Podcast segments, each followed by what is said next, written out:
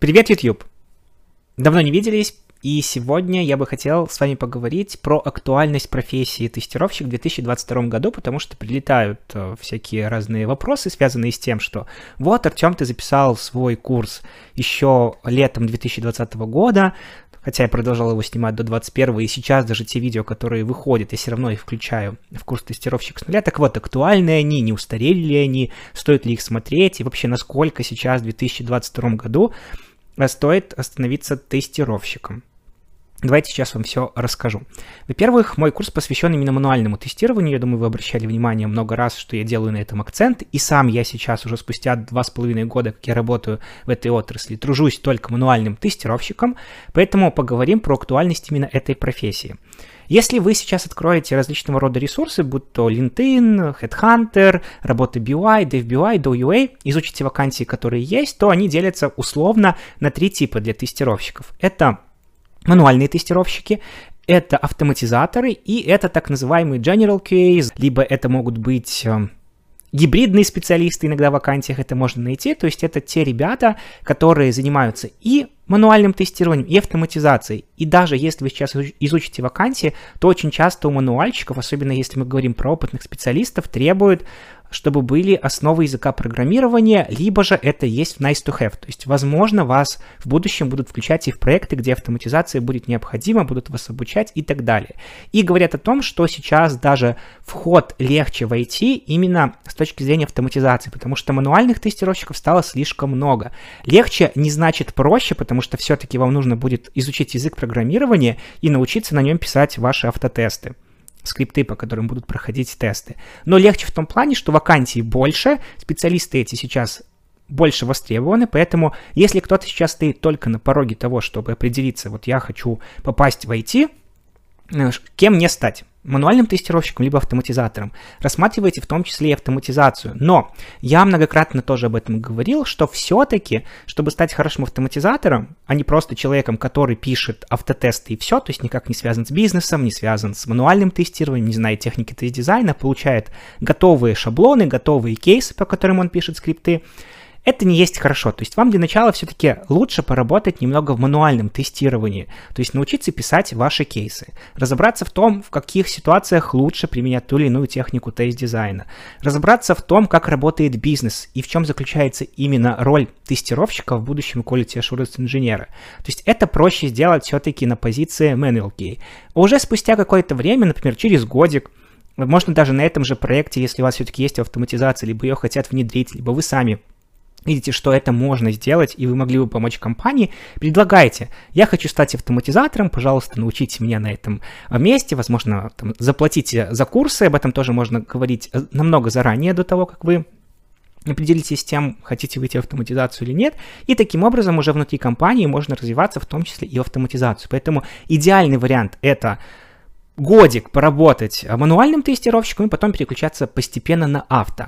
Но есть э, ребята радикальные, которые сразу идут в автоматизацию. Но тогда сразу прошу вас обращать внимание на то, чтобы все-таки вы писали и кейсы самостоятельно, в том числе и поглощали информацию, связанную с мануальным тестированием. Но сейчас вот такая вот у нас специфика, что автоматизаторы нужны, важны. Многие компании переходят на автоматизацию, многие решают, что им она необходима, причем даже начала проекта, скажем так, с первых его этапов, потому что чаще всего автоматизацию все-таки внедряют, когда у вас уже написаны какие-то кейсы, есть много смоков, есть регрессия, есть много рутинных операций, критически важные функции. Вы понимаете, что регрессионные наборы растут э, в геометрической прогрессии, у вас становится тысячу кейсов на регрессию, и, конечно же, хотелось бы это все дело оптимизировать, писать больше, э, скажем так, тестировать больше за гораздо меньшее время. Но автоматизация стоит денег, потому что сначала нужно написать фреймворк, либо выбрать его, адаптировать для вашего проекта, разобраться, опять же, с вашим проектом, с его спецификой, связанной с GUI-шной составляющей, с API и так далее. Уже на основании этого писать какие-то первые ваши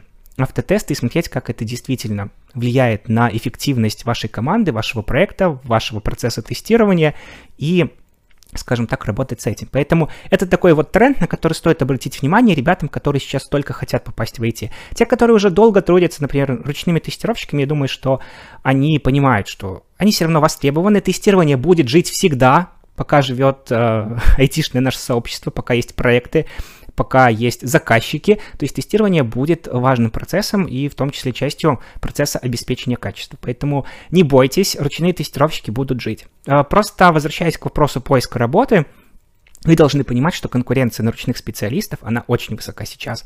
Посчитайте количество курсов, которые сейчас есть на рынке, и вы, я думаю, прекрасно поймете, о чем я говорю. То есть ежемесячно выпускаются далеко не десятки, далеко не сотни специалистов, это тысячи специалистов, которых просто рынок не может всех принять ввиду того, что тестировщиков на проекте нужно меньше. Вы должны тоже это понимать, что такая специфика. У нас есть 2-3 разработчика и один тестировщик. Обычно такая пропорция. В некоторых компаниях даже разработчиков может быть еще больше на одного специалиста.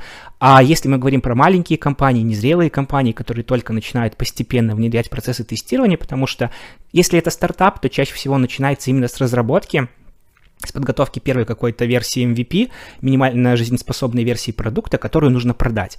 И постепенно, когда уже сложность продукта возрастает, когда компания понимает, что нет, без тестирования мы не обойдемся, разработчики не могут протестировать все, тогда уже набирают э, специалистов по тестированию. И это тоже своеобразное тестирование, испытание. Поэтому берут одного человека, например, в этот стартап, который уже давно живет, в котором никогда не было процессов тестирования, в котором заказчик вообще и сам, э, это может быть даже не заказчик, потому что стартап это больше как бы продуктовая компания, то есть сам руководитель до конца не понимает, зачем нам этот процесс тестирования, и вот вы приходите такой молодой зеленый, где уже 10 разработчиков э, системы живет давно, куча багов, которые нигде не были зарепорчены, вы садитесь, вы пытаетесь разобраться в процессе, на вас давят, не понимают, опять же, что вы должны делать, поэтому в этом случае вам поможет коммуникация. Так вот, опять же, возвращаясь к этому моменту, то есть э, Идеальная пропорция 2-3 разработчика, 1 тестировщик. Не идеальная пропорция 15 разработчиков, вы один тестировщик компании. Такое есть, и я думаю, что вы все прекрасно понимаете, что большинство курсов говорит вам про идеальную картинку мира, как это должно работать по-хорошему, по методичке, по книжке. Но по факту выходит так, что все-таки это все не так идеально, и есть компании, где нет ни документации, ни требований, где нет толкового менеджмента, где тестирование нужно поднимать с нуля, где есть большое количество багов, которые никогда не были никем зарепорчены, никогда не были пофикшены, и нужно объяснять ценность специалиста по тестированию и чем он вообще занимается. Поэтому тоже обращайте на это внимание. Для ручных тестировщиков конкуренция огромная. Плюс ко всему помните о том, как я уже говорил в своем самом первом видео, которое выходило на канале, английский язык, ребята. Если мы говорим про Россию, Российскую Федерацию, то вы сможете найти работу без каких-либо особых проблем. Ввиду того, что там очень много продуктовых компаний, ввиду того, что Россия сама по себе большая и даже аутсорс работает на те же самые банки, например, которых тоже много в России и сами компании локального характера тоже заказывают услуги аутсорса, поэтому а, русский язык может, э, в принципе, быть единственным в компании, но на будущее если вы захотите развиваться в этой области, если вы захотите уходить в международный аутсорс, международные продукты, то вам нужно будет знать английский язык, и в целом английский язык помогает вам эффективнее обучаться, потому что ресурсов на этом языке намного больше. Английский язык помогает вам вести документацию, разговаривать, коммуницировать, общаться с сообществом, которое есть у тестировщиков не только в вашей стране, но и в других странах. А, и возвращаясь к вопросу английского языка, то в Беларуси и Украине, к сожалению, вы работу так просто не найдете. Сейчас процентов 90, наверное, того, что есть на рынке, если даже не больше, это аутсорс либо продукты, у которых бюджеты и заказчики, они англоговорящие, и вам просто нужно будет знать английский язык от уровня где-то intermediate и выше. Поэтому тоже обращайте на это внимание. И я советую перед тем, как вам пойти в тестирование, все-таки этот английский язык подтянуть до того минимального уровня, который необходим, чтобы пройти собеседование, потому что собеседования бывают нескольких типов. Самый основной, когда у вас просто задают какие-то простые вопросы, связанные с английским языком, а, из разряда, что какое ваше хобби, какие были сложности на работе, почему выбрали тестирование и так далее, какие книжки прочитали. Это самый простой вариант. Иногда бывает, что часть технического собеседования проходит на английском языке, иногда и все техническое собеседование может проходить на него, но это уже те компании, которым прям английский очень сильно нужен и важен. Либо же, если вы, например, захотели сразу напрямую трудоустраиваться в зарубежную компанию, готовьтесь к тому, что там будет э, все на английском языке. И третий тип, э, скажем так, такой условный, когда вы приходите уже в компанию, вы помимо того, что прошли основное собеседование, внутри нее попали, но будут еще и проекты, если мы говорим про аутсорс. На аутсорсе есть заказчики, которые тоже хотят прособеседовать людей и посмотреть, насколько они э, подходят команде, как хорошо у них с софт-скиллами, потому что зачастую в аутсорсе именно спрашивают заказчики по софт-скиллам, англоговорящие, э, русскоговорящие любят и про технические части поговорить, поэтому тоже помните про то, что у вас будет этап еще на английском языке с самим заказчиком. Вот, поэтому английский язык важен. Опять же, подучивайте его. Можно, конечно, это все делать параллельно, учить тестирование и учить английский язык, но это будет намного сложнее, и вам нужно будет в любом случае расставлять приоритеты, на какую из отраслей вы сейчас больше уделяете свое внимание, и будете вы распыляться. Поэтому тоже об этом помните, Украина, Беларусь. К сожалению, про другие страны не скажу, я думаю, что Польша, там Литва, Латвия тоже английский язык вам понадобится, опять же, язык вашего локального рынка, Понятное дело, что США, Великобритания и все страны, которые говорят на английском языке, то есть вы здесь уже никак не отвертитесь, но вы сами это понимаете, вы живете в этой стране. И я думаю, что с английским языком у вас не будет каких-либо проблем. Если мы говорим про азиатские страны, я думаю тоже, что либо локальный какой-то ваш язык, скорее всего, я просто не знаю вообще этот рынок, либо же английский язык как такой унифицированный, универсальный язык общения и коммуникации внутри всего мира делового, в частности. И возвращаясь к востребованности и актуальности специалистов в области тестирования, не беспокойтесь, они будут востребованы и актуальны еще очень долгое время. В 2022 году точно можно еще впрыгнуть не в последний вагон, но понимать, что есть конкуренция, и специалистов с опытом сейчас с большой неохотой набирают компанию. Если вам интересно узнать про опыт, э, как можно практиковаться, где искать его, какие платформы есть, то можете найти на моем канале соответствующее видео размещу ссылку в описании к этому видео, и, может быть, сейчас сверху где-то появится надо мной. И также посмотрите ресурсы для тестировщика, тоже будет ссылка в описании. Там есть ссылки на практические тренажеры, чтобы у вас уже был какой-то опыт. Он не коммерческий, к сожалению, компании он не воспринимается всерьез, но все-таки вы что-то можете для себя сделать, можете портфолио добавить в свое резюме, поделать какие-то тестовые задания, которые тоже можно найти в моих телеграм-каналах и так далее. В общем, не стесняйтесь, заходите, есть большое количество ссылок, которые мож- могут вам помочь в этом направлении.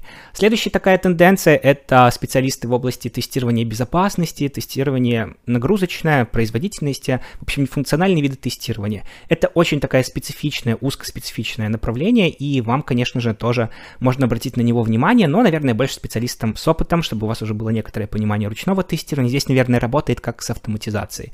Вы можете переквалифицироваться, либо пойти в команду там penetration тестеров, которые у вас есть в компании, например, в EPAM я знаю, что там целое отдел есть по тестированию безопасности, и узнать специфику непосредственно этого направления, потому что здесь уже нужно будет изучать специфическое ПО, специфические вещи, связанные именно с тестированием безопасности и так далее. Тоже касается нагрузочного тестирования. Опять же, вы уже будете здесь на стыке ручного тестирования, мануального тестирования, точнее, ручного мануального и автоматизации, и в том числе знать какие-то специфические инструменты, которые вам помогут в этом.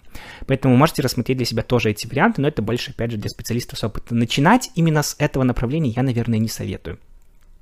Еще такой момент тоже, который вам нужно обязательно прокачивать, опять же, обращаясь, наверное, уже больше к специалистам с опытом, это, конечно же, разбираться в процессах CI-CD, что это вообще такое, какие инструменты используются, какие конвейеры есть, то есть вы должны без проблем на эти вопросы отвечать на собеседованиях, для чего там Jenkins, для чего GitHub, GitLab, что такое Git, чем отличается от GitHub, какие вы знаете базовые команды, уметь там на серверы залазить и так далее. То есть сейчас на собеседованиях очень сильно уделяют внимание именно вот этим DevOps практикам, в том числе и с точки зрения тестирования. Но вам нужно помнить, что вас, конечно же, никто не будет э, сильно дрючить, все понимают, что вы не DevOps специалист, но там разбираться в окружениях, разбираться в ПО, которое используется для сборки там билдов и в целом для деплоймента, вам нужно будет знать и в целом, что такое вообще CI-CD процесс. Поэтому обращайте на это внимание, подучивайте, если вы сейчас находитесь на этапе, когда вы уже работаете в компании, но понимаете, что эти процессы вообще никак вас не затрагивают, можно просить задачи, связанные с этим, можно просить какое-то дополнительное консультирование какое-то,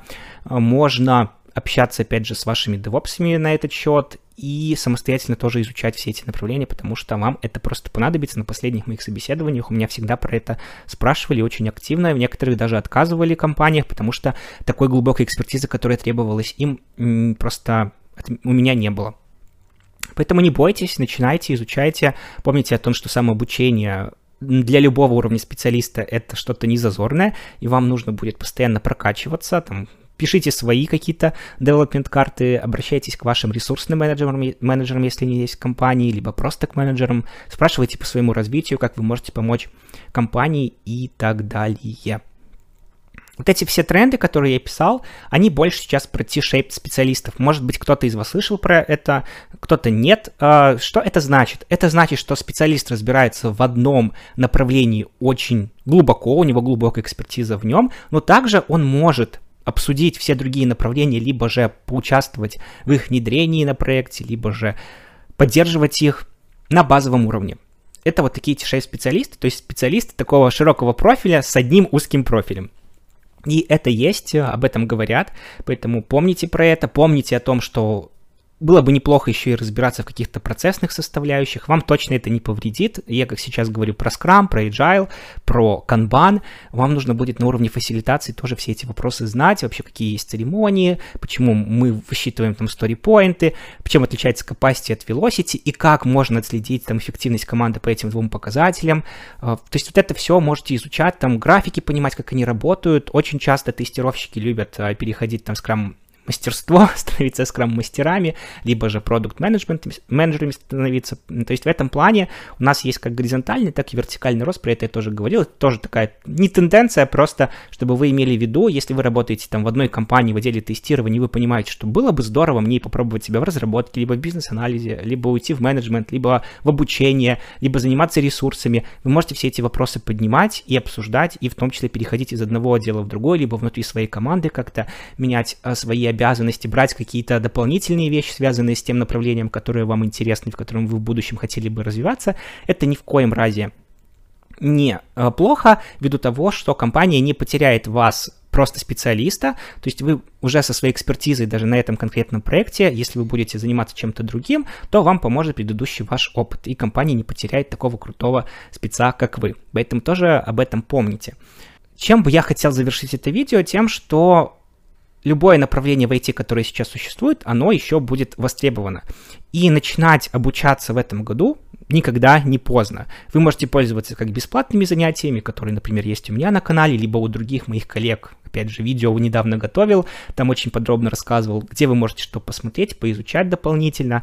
То есть никогда не поздно это сделать, и самообучение порой для некоторых ребят более эффективное, но здесь помните о том, что вам нужна очень сильная лич, личная внутренняя мотивация для того, чтобы это все освоить, вам нужно будет очень много самокопать, самоискать в интернете, в Google, решать сложные вопросы, возможно, без какой-то обратной связи, которая бывает порой полезна. Ну, и также помимо бесплатных курсов есть и платные аналоги, какие-то любые курсы из известных платформ, менее известных, авторские курсы. Мой курс на платформе Udemy с обратной связью, о котором вы можете прочитать в описании к этому видео, перейти, посмотреть вообще, что это такое. То есть альтернатив очень много, и сфера живет. Сфера сейчас, если мы говорим с точки зрения специалистов с опытом перегрета, то есть э, нет столько специалистов на рынке, сколько требуется от компании, но но опять же подчеркну, что для специалистов с опытом не верьте различным билбордам, рекламам курсов, что вот наши специалисты самые востребованные, начинающие джуны. Нет, это не так. Джуны сталкиваются с тем, что вот после таких обещалок курсов попадают на, ры- на рынок и понимают, что по сути-то они никому и не нужны. То есть нужно будет самостоятельно много чего делать, искать, стучаться во все открытые и закрытые двери. Помните, пожалуйста, про это и берите все риски на себя, потому что вы в первую очередь ответственны за ваше будущее. Поэтому, ребята, удачи вам, изучайте, просвещайтесь, подписывайтесь на этот канал, если вы здесь впервые, если вы хотите обучаться качественно и бесплатно. Здесь это можно сделать. И не забудьте подписаться на другие мои соцсети, которые сейчас появятся на экране, которые вы можете дополнительно найти в описании к этому видео. Буду всегда вам рад. Если у вас есть еще какие-то замечания, комментарии по этому видео, если вы знаете какие-то другие тенденции и можете осветить вопросы актуальности той или иной профессии в IT, то я с радостью увижу их в комментариях, если вы захотите их оставить. А мы с вами увидимся совсем скоро. Пока, ребята!